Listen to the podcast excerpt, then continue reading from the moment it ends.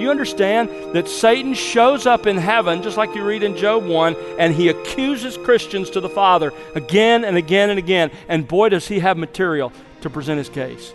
But because Christ intercedes for us, the Father will never receive those accusations.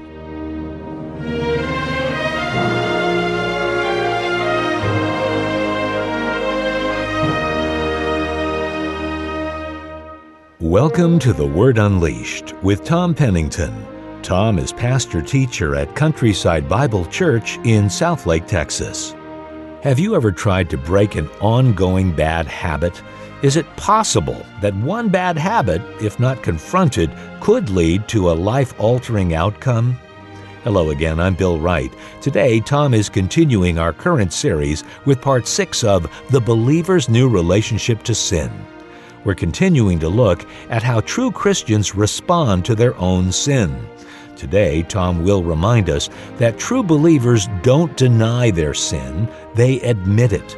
They've come to hate their sinfulness, and though imperfect, true Christians don't want to commit sin anymore. They want instead to grow in holiness. They want to put off sin and trust solely in the work of Jesus Christ. Friend, open your Bible now as we join Tom Pennington on The Word Unleashed. Sin continues to reside in our flesh and will until we're with the Lord, verse 8, unlike the claim of the false Christians. And it's true that we will still commit sins as a believer, unlike the claim of the false Christian in verse 10. All of those things are true. But John's purpose in telling us those things was not to make us more comfortable with our sins or to make us take our sin lightly.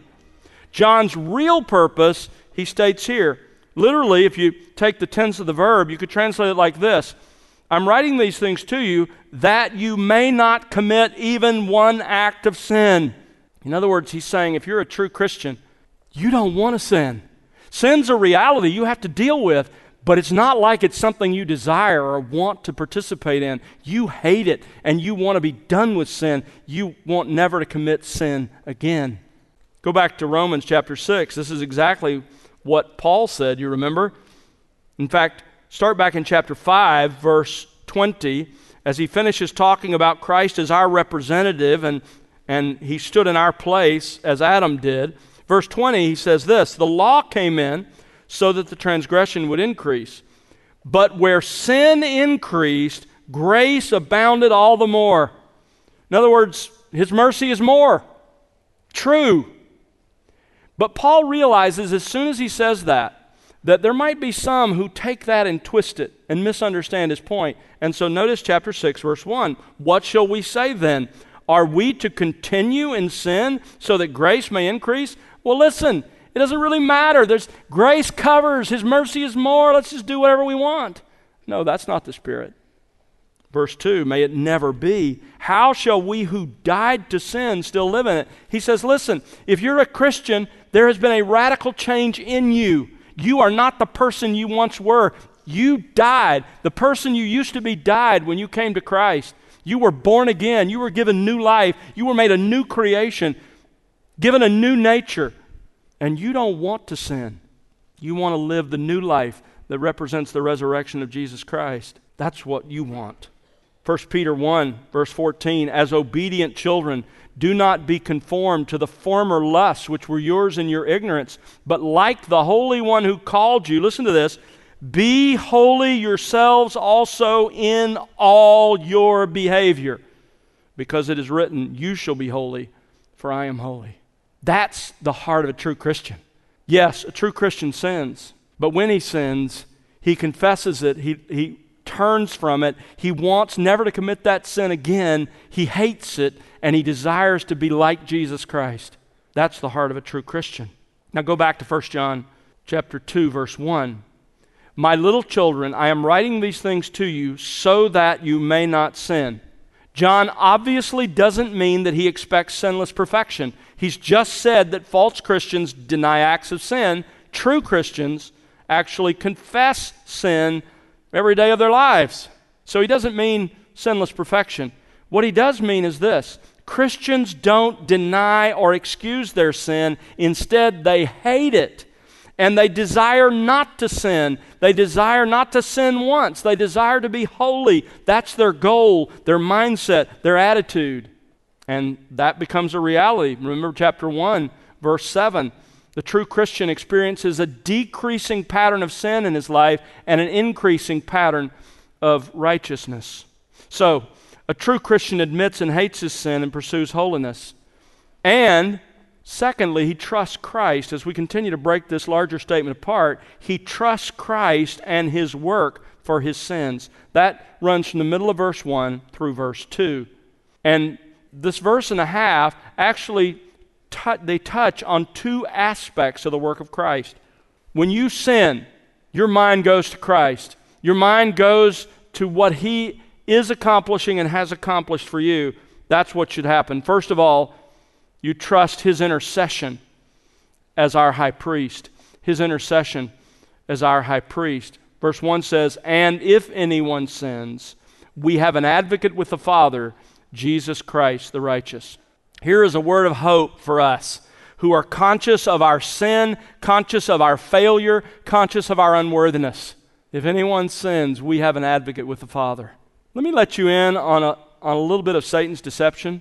I know you've experienced this because I've experienced this. This is what all believers experience. Before you sin, Satan comes and he says, Listen, this is really not that big a deal. It won't hurt. Do it once. You'll enjoy it. You move on. There are no issues. It's a little thing. And then you choose to sin. And what does Satan say then? He comes back to you and he says, Oh my word, I cannot believe how badly you blew it. Don't you dare go back to God. He is the last person in the world he, that you are the last person in the world he wants to see. Don't you even think about going back and repenting now. That's just, that's just easy. You need to live under little penance for a while. That's what you need to do. This is how Satan works. Lloyd Jones puts it this way The devil is constantly present he is the adversary of our souls. And if we find ourselves having sinned, he comes to us and whispers, You have no right to go back to God. How can God ever forgive you? Well, this passage is for us. Notice what he writes. And if anyone sins. Now, this is clearly adversative, so it's better to translate this word, and it can be translated but. So let me read it. My little children, I'm writing these things to you so that you may not sin. But if anyone sins. And the Greek verb tense here points to individual acts of sin, not a continuing pattern of life like we saw back in chapter 1, verse 6. Instead, this verse and chapter 1, verse 9, these two verses together make it clear that acts of sin are part of every Christian's experience.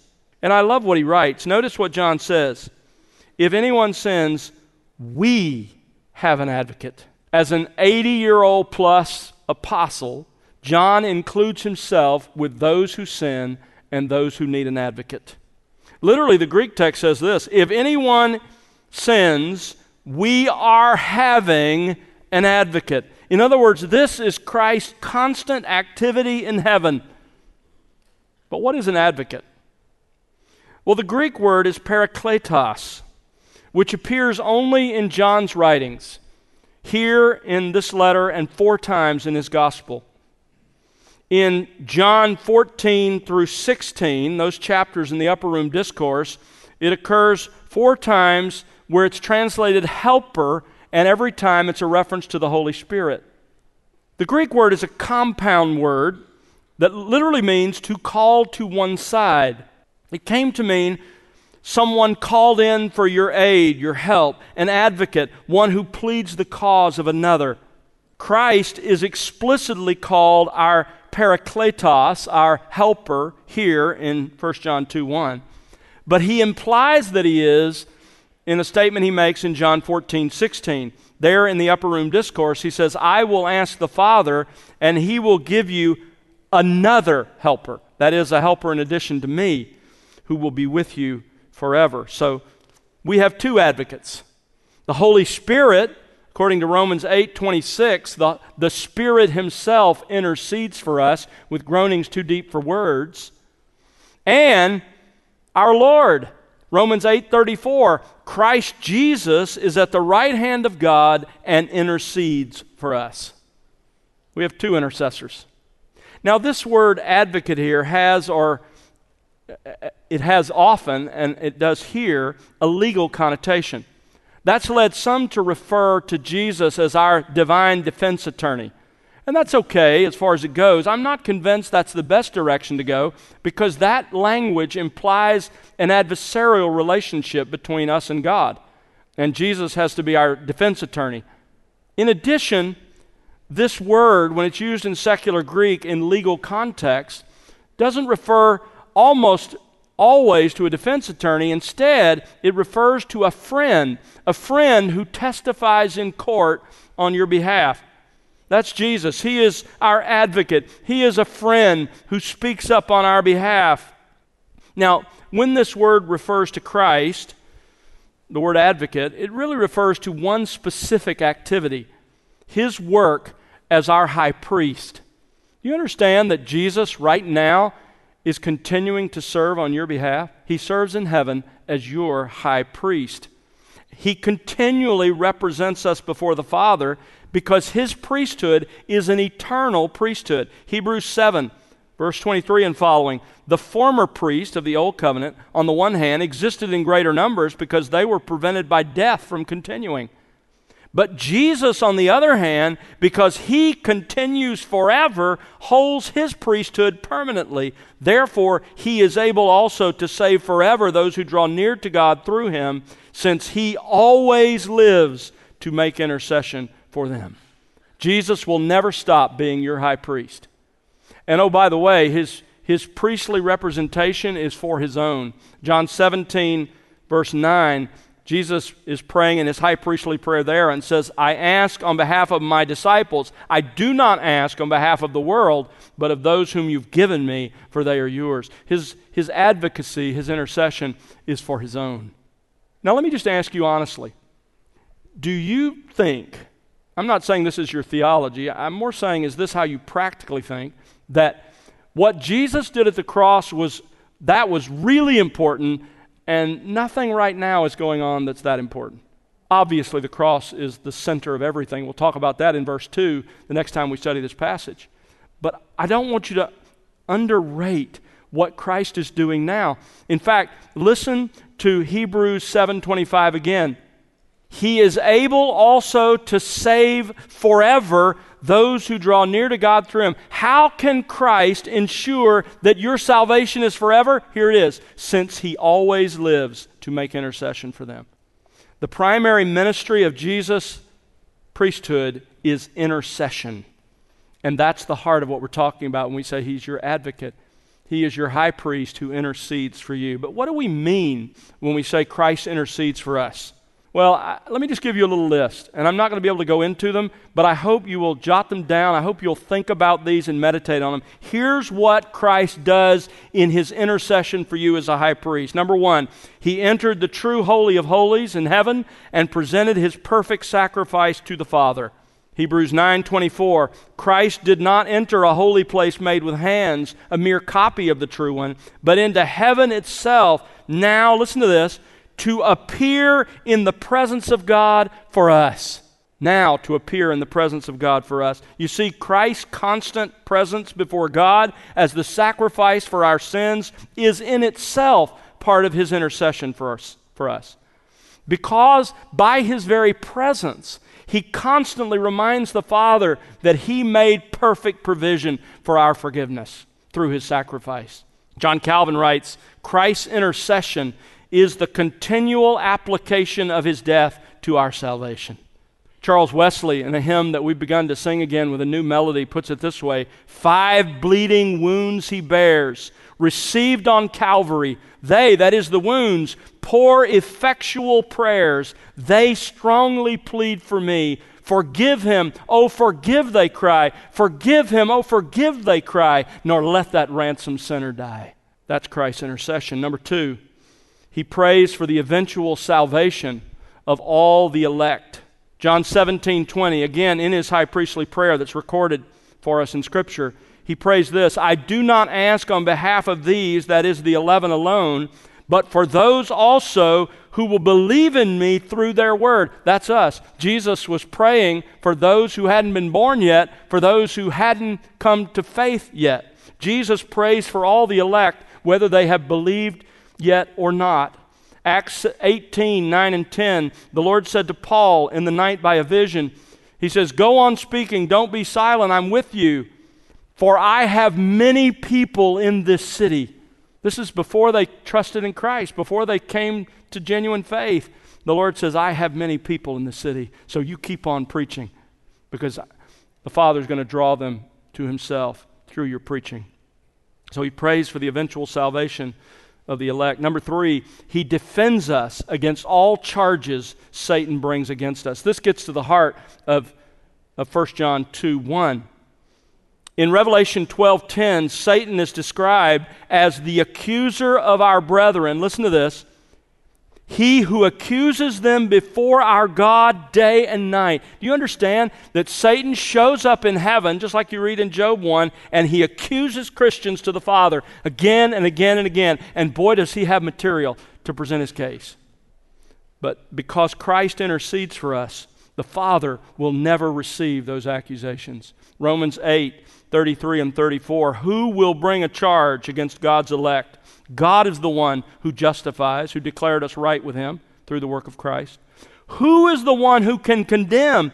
Christ Jesus is he who died, yes, rather, who was raised, who is at the right hand of God, who also intercedes for us. In other words, Jesus prays for our forgiveness from our daily sins so that those sins will never condemn us, and nothing Satan says about us will ever stick. The Father simply will not receive it. Number four, he prays for the sanctification of all true believers. Again, back to John 17, verse 17. He prays, Sanctify them in the truth. Your word is truth. He prayed for the sanctification of the eleven, and he prays for your sanctification and mine that we would grow in holiness and likeness to him. Number five, he prays for and supplies grace for us in our trials and temptations.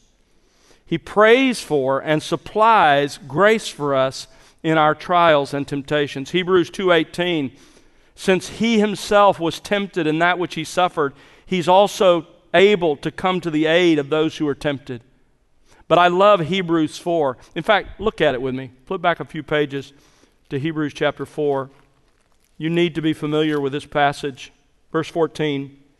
Therefore, since we have a great high priest who has passed through the heavens, Jesus, the Son of God, let us hold fast our confession. For we do not have a high priest who cannot sympathize with our weaknesses, but one who has been tempted in all things as we are. Stop there for a moment. Tempted in all things as we are. That doesn't mean Jesus faced every single possible temptation to sin. What it does mean is he faced temptations in every category you face temptation, and yet without sin.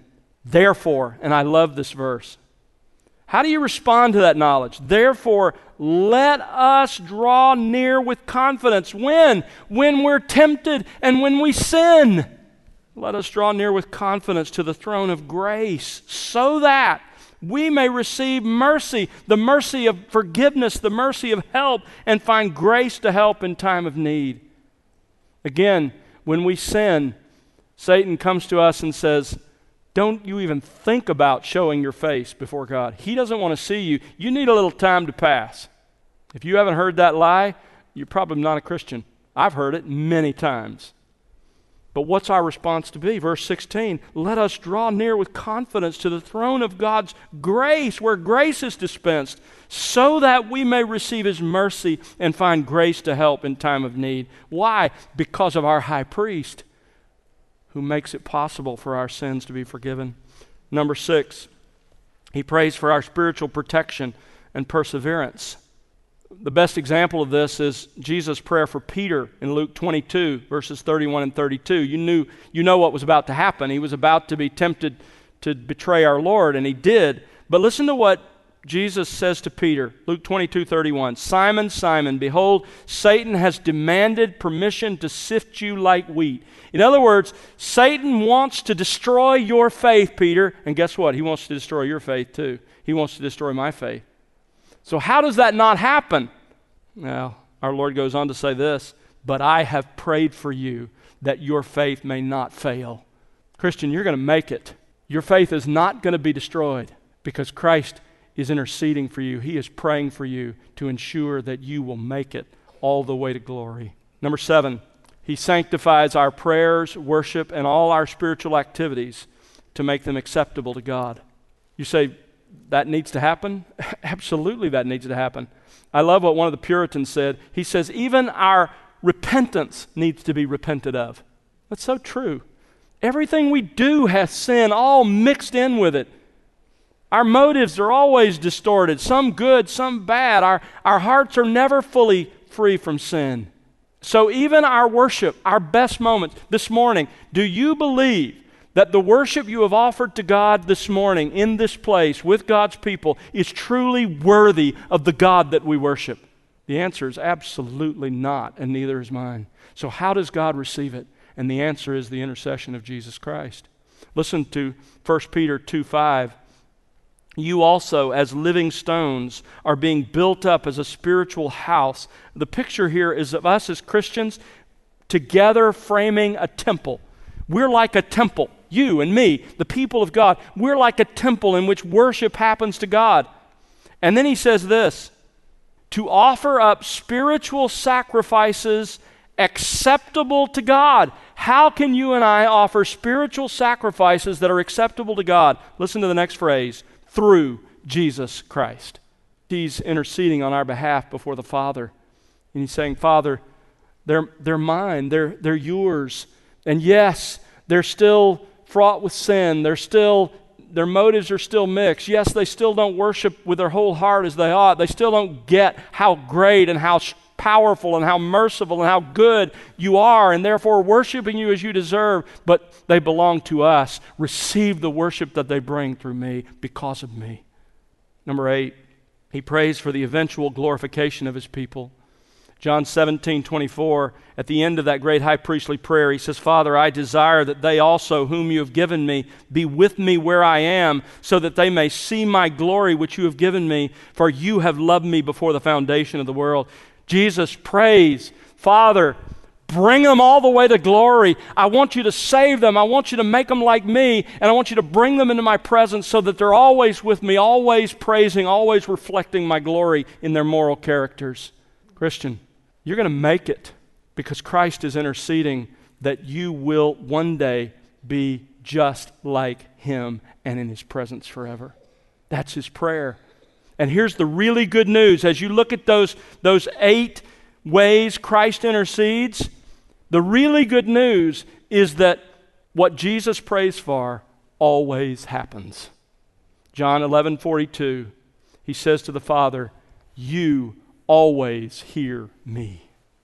You always hear me.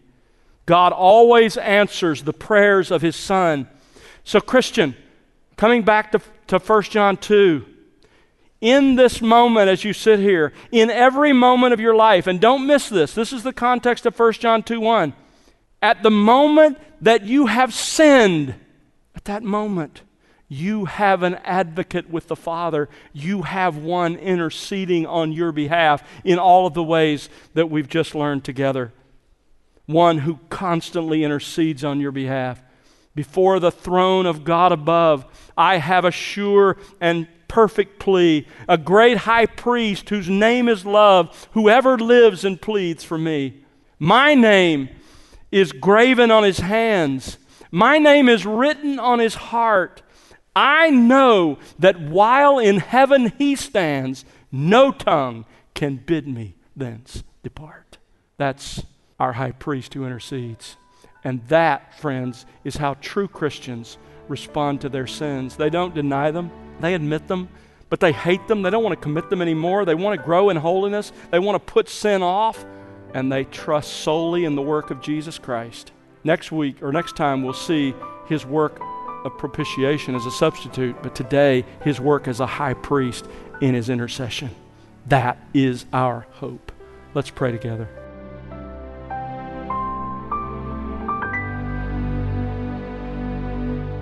That's Tom Pennington here on The Word Unleashed with part six of The Believer's New Relationship to Sin. Join us next time for part seven as Tom once again takes us to God's Word. Well, it's our prayer that you'll be enriched by the expository teaching of God's Word here on The Word Unleashed. We'd love to hear your story and how God is enriching you in your walk with Christ through this ministry. Write to us, won't you? Our address is listeners at thewordunleashed.org. Again, that's listeners at thewordunleashed.org. Or you can call us at 1 877 577 WORD. And remember to connect with us on social at The Word Unleashed. The Word Unleashed is made possible because of the prayers and financial gifts of individuals just like you. Please consider partnering with us. You can find out how to do so by visiting thewordunleashed.org. That's thewordunleashed.org. And now for Tom Pennington and the entire team, I'm Bill Wright. Thanks for listening to The Word Unleashed, exalting God's glory, explaining God's truth.